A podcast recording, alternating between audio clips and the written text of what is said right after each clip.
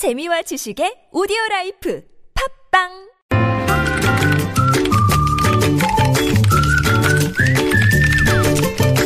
네, 무적의 댓글 시간인데요. 시사 칼럼니스트 이숙현 씨가 아니라 이승원 씨를 모셨습니다. 어서 오십시오. 네, 안녕하세요. 네, 다시 한번 말씀을 드립니다만 이숙현 씨가 법원의 허락을 득하고 공식적인 이름을 이승원 씨로 바꾸셨습니다. 그 진행자분 제가 알기로는 발음이 상당히 좋은 걸로 알고 있는데 네. 어제 문자에 뭐 이성원이냐 뭐 이렇게 다른 이름을 이승원입니다. 네. 그리고 결정타는 그거였어요. 옛날 이름이 더 낫다. 뭐 이런 이- 댓글들이 올라왔던데 네, 예, 저, 개인, 죄송합니다. 저 개인적으로 좀 그런 것 같긴. 그렇습니까? 네. 아 어쩌죠 이거? 뭐 어차피 이제 개명까지 됐으니까. 다시 바꿔야 되나? 네. 자, 이승원 씨 첫 소식 전해주시죠. 네, 최순실 씨와 안종범 전 청와대 추석이요. 이 법정에서 중요 진술과 결정적인 증거였던 수첩 등에 대해서요. 증거를 부동의하면서 시간 끌게 나섰습니다. 또 그렇군요. 네. 예, 증거를 부동의한다는 건 그걸 채택하지 않겠다. 뭐 이런 주장인 거죠. 네. 오늘 2차 공판에서 최 씨 측 변호인은요. 검찰이 자백을 강요했다라고 주장을 하면서 조사하는 검사마저 최 씨를 위협해서 변호사가 항의했다. 이런 말들을 늘어났습니다. 네네. 또 안종범 전 수석도 마찬가지인데요. 이 결정적인 증거였던 업무 수첩에 대해서 위법하게 수집된 증거이기 때문에 증거 채택에 동의할 수 없다라고 주장했습니다. 그러면서 동시에 통화 녹음 파일 CD나 녹취록 역시 아, 증거를 채택하지 않겠다라고 얘기를 했습니다. 예. 일단 여기에 대해서 검찰 상당히 반발을 했는데요.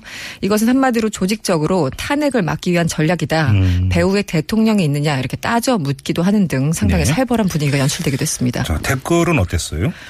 한마디로 이판사판이군요 마지막 발악입니다. 이런 취재글들 상당히 많았습니다. 예.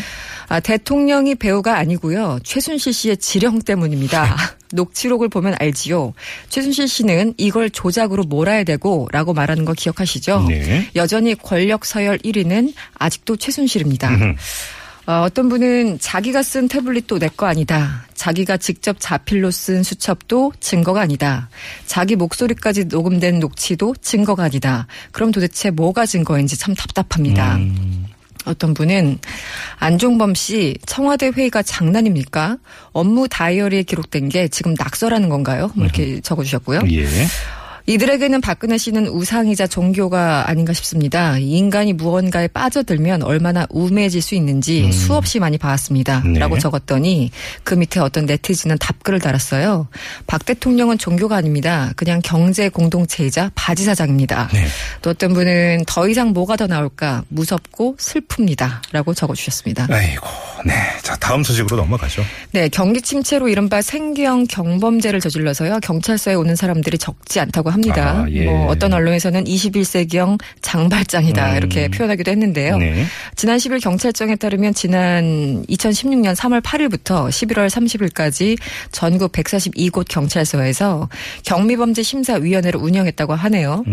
아, 그래서 이제 경범죄로 형사 입건된 대상이 1,469명이었는데 한 100여 명을 제외하고 대부분 직결 심판으로 감경됐고요. 예. 직결 심판에 해당된 970여 명 역시 어, 훈방 조치 됐다고 합니다. 음. 아, 여기서 말하는 직결 심판이라는 거는 20만 원 이하의 벌금 등에 해당하는 사건인데요. 네. 어, 이것이나 혹은 훈방 조치가 되면 이른바 그 전과가 남지 않기 때문에요. 예, 예. 어, 기록이 깨끗해진다는 음, 거죠. 음. 어쨌든 경찰은 생계형의 경우에는 좀 구제해주자 이런 취지로 이 같은 위원회를 운영했다고 설명하고 있습니다. 예. 자, 댓글 어떻게 달렸어요? 배가 너무 고프면 무전 취식 정도는 한 번 좀 봐줄 수도 있습니다. 이런 의견 상당히 네. 많았습니다. 아, 그런데 이제 좀 재밌는 글들 많았어요. 아, 그래서 방산 비리도 생계형 비리라고 다 봐준 거였군요. 이렇게 이 주장한 사람이 있었어요. 한민구 장관 그 네. 2015년 6월 국회에서 그런 발언을 했었죠. 네. 일부 생계형 범죄자들에게는 가차없이 벌을 주면서 상상도 할 수 없는 국민 혈세를 가져간 박근혜, 최순실, 이재용 이런 사람들은 왜 징역형을 주지 않는 건가요? 음. 아직 재판은 끝나지 않았지만 어쨌든 여기서 울분을 터뜨리신 분. 네. 배고파서 라면 훔친 사람은 징역형, 수천억 원 횡령한 기업인은 집행 유예. 이것이 바로 우리나라의 법입니다. 네네. 어떤 분은 다 이해하겠는데요.